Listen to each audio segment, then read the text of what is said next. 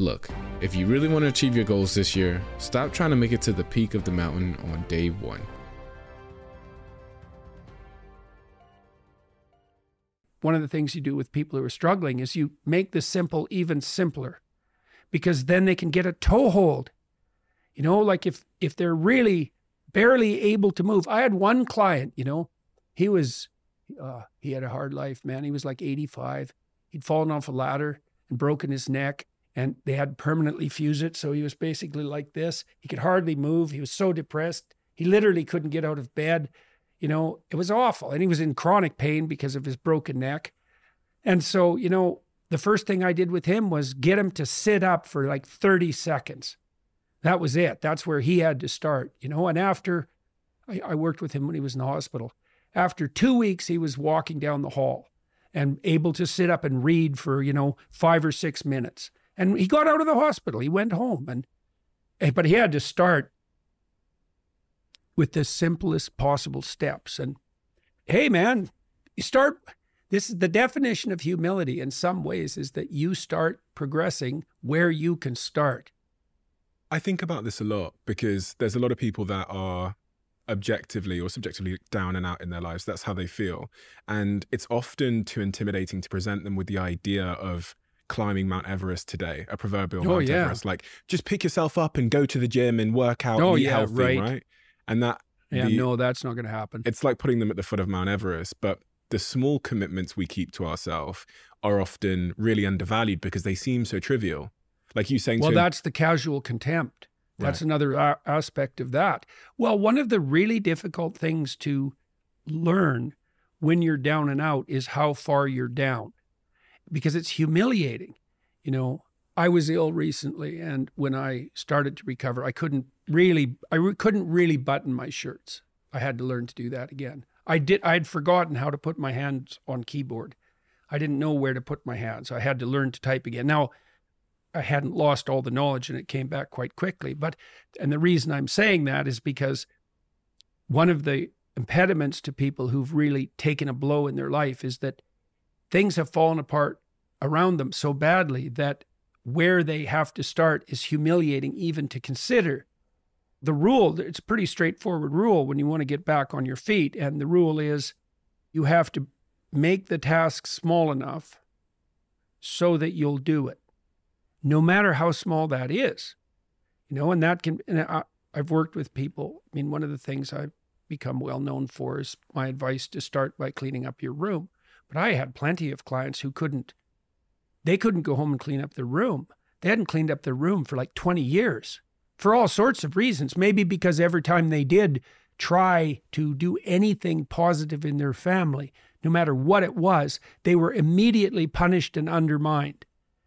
And so, if they even went home and dared to start cleaning up the room, they'd face resistance within the family that was just a manifestation of the 50,000 times they'd been discouraged in the past, but also a move that would upset the insanity that characterized the pattern of familial interactions. And so, actually, when if they even made a move to clean up their room, what they were doing simultaneously was confronting the dragon in the family that had made every single person in that household insane for like five generations, right? So it looks simple. It's not bloody simple. And so in a situation like that, you cut it down so that maybe the first thing they do is clean up like maybe they look inside one drawer and see the mess that's there and just look at it for a minute and think about how they might reorganize it if they were going to when people are very down and out and they decide to make a move forward, in some ways they're facing the whole panoply of problems that confront them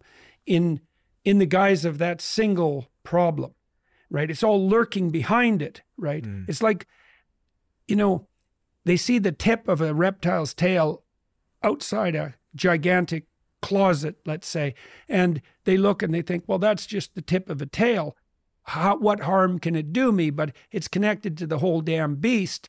And the advantage to that is that if you make that first step forward, you're actually advancing in the form of, in the face of all that opposition. The disadvantage is that the first task seems so small that you literally have to be on your knees to be humble enough to lower yourself to take that first step. You know, God, is that all I can do? I'm so useless you might even be more useless than that because you might fail at it. I had lots of clients who would come back, you know, we'd make a deal that they would do something simple. I remember one client, this is such a comical story in a terrible, dark way. You know, he was an overgrown infant and he was 30. He was still living at home in his messy, you know, high school room under the thumb of his mother, conveniently for him, because then he never had to do anything. And he had managed to entice some girl into sleeping with him and she got pregnant. Now he's going to have a son. And he had enough sense to come to me and say, you know, I'm kind of a wastrel and I've mucked up my life, but maybe I'd like not to destroy this kid. So is there something I could do to put myself together? So, you know, we talked that through. We negotiated, which is what you do with a client if you're sensible. You know, you lay out the problem first. Okay, what the hell's wrong with you, do you think? You have to listen and listen and listen while the person unfolds everything that might be wrong. They put all their cards on the table. And then you sort through them and you think, well, some of that, even they'll figure this out themselves. Some of that's not really the central issue. And so you imagine they lay all the cards on the table and then you kind of get rid of 90% of them. It's a symptom. It's a symptom. Yeah, yeah, it's it's it's it's it doesn't really bother me now that I've talked about it. That doesn't seem key. I think I'm really done with that. That isn't interesting to me, but they'll still have to lay it all out. And then you focus on the problem and then the next thing you think is ask them is something this is great general problem solving strategy is okay, if this could be better as far as you're concerned, what would better look like? And then they have to lay their cards on the table about that. So you do the same thing. And now you have the diagnosis. That's the problem statement. And now you have a hypothetical uh, cure, let's say. And now you need a strategy, right? And that would be the steps in between the problem and the final destination. And then you break down the steps until you find a step that they that the person will take. And you have to do that experimentally. So the first step for him was to vacuum the carpet in his in his room. And so this is literally what he did. He brought the vacuum. It was a stand-up vacuum. He brought that into his room, but he only got it to the threshold. And then he left it 45 degrees across the door, leaning, and he walked over it for a whole week. And so then he had to come back and tell me, you know, and he was embarrassed. He said, you know, I, I got the vacuum cleaner just to the doorway and I left it there. And then instead of bringing it into my bedroom, I just, you know, I put an obstacle in my own path and stepped over it for a whole week. It's a very humiliating thing because he knew that his life was on the line. And he knew that his son's life was on the line. And he knew that he was one useless bastard for not being able to bring that vacuum cleaner into the room, you know. But the proper interpretation of that, in part, is well, you got the bloody thing out of the closet, didn't you? You know, so what we did was re- renegotiate. This is called, technically, this is called collaborative empiricism. It's a behavioral approach for clinicians. And the, the collaboration is, well, as I said, what's the problem? Diagnosis what's the potential solution? You, the person has to be on board with all this, right? I mean, they have to be the people who decide that's the problem. You can't enforce that on them. They have to discover it for themselves. And the same with the solution and the same with the strategies. It's like, I don't know what's right for you. I'll listen. We can jointly explore what might be the right vision for you. And then we can break that down into a strategy, but you you have to be on board with the strategy. You have to feel that this is right for you. It's absolutely 100% crucial that it's voluntary. And then we'll say, okay, well, maybe this is a solution. Why don't you go implement it? Come back next week after having attempted this. Let's see how it went. You know, and sometimes people come back and say, well, you know, that went great and it started me and I did three other things and you know what, we seem to be on the right track. And sometimes they come back and say, nope, that didn't work at all, like with the vacuum cleaner. And so then you have to think what you do in that situation is make the task smaller. If you make the task small enough, I've never seen anyone not be able to progress if they made the task small enough. But, you know, that can be pretty humiliating. Now, the upside is that once you take that first step, you've looked the beast in the face and you'll start progressing not linearly, but exponentially in speed. So, what's cool is that it doesn't really matter how small that first step is because it'll start doubling. And anything that doubles grows unbelievably quickly. And so that's a very useful thing to know too. And that that's true when you're learning anything new. It's like you you'll feel like an imposter, you'll feel like a fool because you are, and you'll think I'll never get there, and and it might the destination might look very distant, but if you take a sufficiently small first step and get the ball rolling, you can be cruising along at a pretty good rate, generally faster than you'll think. What's going so, on in one's psychology there? Is it building evidence of your own capabilities and capacity? Definitely. What seems to happen when you expose people to small but challenging tasks, it does two things. It makes them more skilled because now they're actually dealing with the problem. And so they're acquiring the new perceptions and the new behaviors that are mastery. So they're actually expanding their domain of conceptual structures and actions. That's mm-hmm. that's both conception and skill. But at the same time, they're seeing themselves as the actors that can change the direction of their life. For example, when you do exposure therapy with people who have phobias, agoraphobia is probably the best example. So, agoraphobia is a condition where people will become so terrified generally of life that they they often literally can't go outside their house. If they go outside their house, their anxiety levels climb to the point where they have a panic attack, which is like the complete disinhibition of the fight or flight system. Very overwhelming experience. People will go out and they'll have a panic attack and then they'll avoid where they had the panic attack. But then the probability of the panic attack starts to spread so that wherever they go, they have a panic attack and then they end up stuck at home. And it's quite a common condition. Now, the people who develop that are generally women and that's because women are more sensitive to anxiety than men. They're generally women who had an over dependent relationship with their parents, maybe particularly their father. They're generally women who went from their father to an to a boyfriend who was either overbearing and overprotective or who was enticed into becoming that by the dependency of the person, of the sufferer.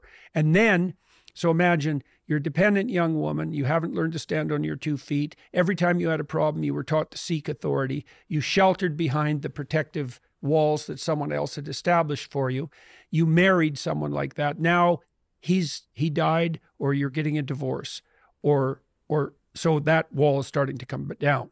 Okay, so all that existential panic starts to rise. You start panicking when you go out and you end up at home unable to move also thinking you're the only person in the world who's suffering that way. And so what you do is you find out you you you do a problem analysis and you find out their core fears and one agoraphobics are often afraid of elevators. And that's quite convenient because you know there are elevators everywhere so you can start having them confront their fear of elevators. So how do you do that? Well, if they're really terrified, you say, well, let's look, why don't you come sit by me and, and uh, let's look at some pictures of some elevators.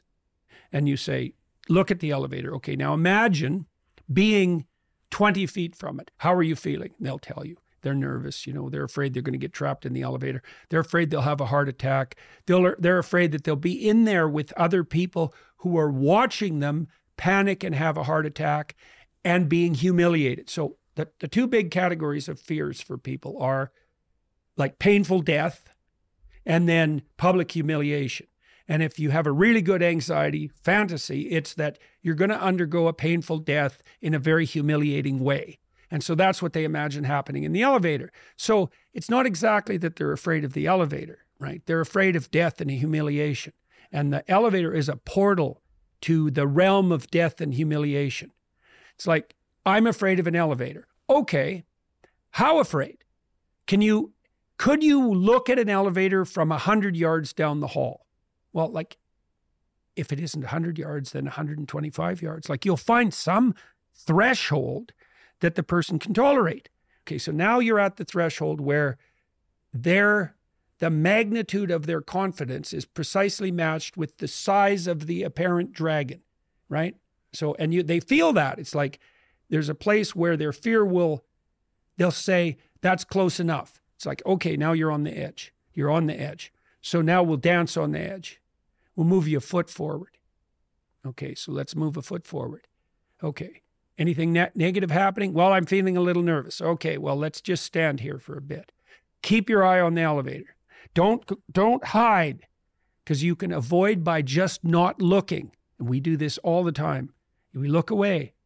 And the bigger the dragon, the more we're likely to look away. You know, people don't people don't like to look at and you can understand why. People will avert their eyes from atrocity. Right? And they'll certainly avert their eyes from the thought that they could participate in atrocity. And you could think of that as the heart of darkness. It's it isn't because you could look at the fact that you could take glee in the commission of atrocity. And, and no one wants to look at that. Well, you start, and you have to look at that. You have to look at that in the final analysis. But one step at a time, you know, and, and you can do that with any problem, literally any problem. Break it down, break it down, break it down. Public speaking, anything, going to the gym, yeah. anything, anything. A small dose you know, a small dose. And it's it's it's so fun to do this with people. It's the same thing you do when you're when you're when you're encouraging your your young child. And that's a primary source of gratification for human beings is putting someone on the edge and encouraging them. And so you do that as a clinician. So I loved being a clinician because it, you know, people say, "Well, how can you, you know, how how do you tolerate listening to people's problems?" Well, first of all, they're not your problems. You have to understand that. Because if they're your problems, you're stealing that person's problems from them. You know, because you could come to me, especially people who are, you know, very unsophisticated. They can come and talk to somebody like a, a, a well experienced clinician, someone whose breadth of knowledge exceeds theirs by a substantial margin. And that person can just give them advice. But then they go act out that advice, and then that's not them. They have to come to it themselves. And this wraps up today's episode. Thanks for listening. If you felt moved by today's episode, feel free to leave a review on Apple Podcasts or subscribe for future episodes. Thanks again for listening. I'll see you tomorrow.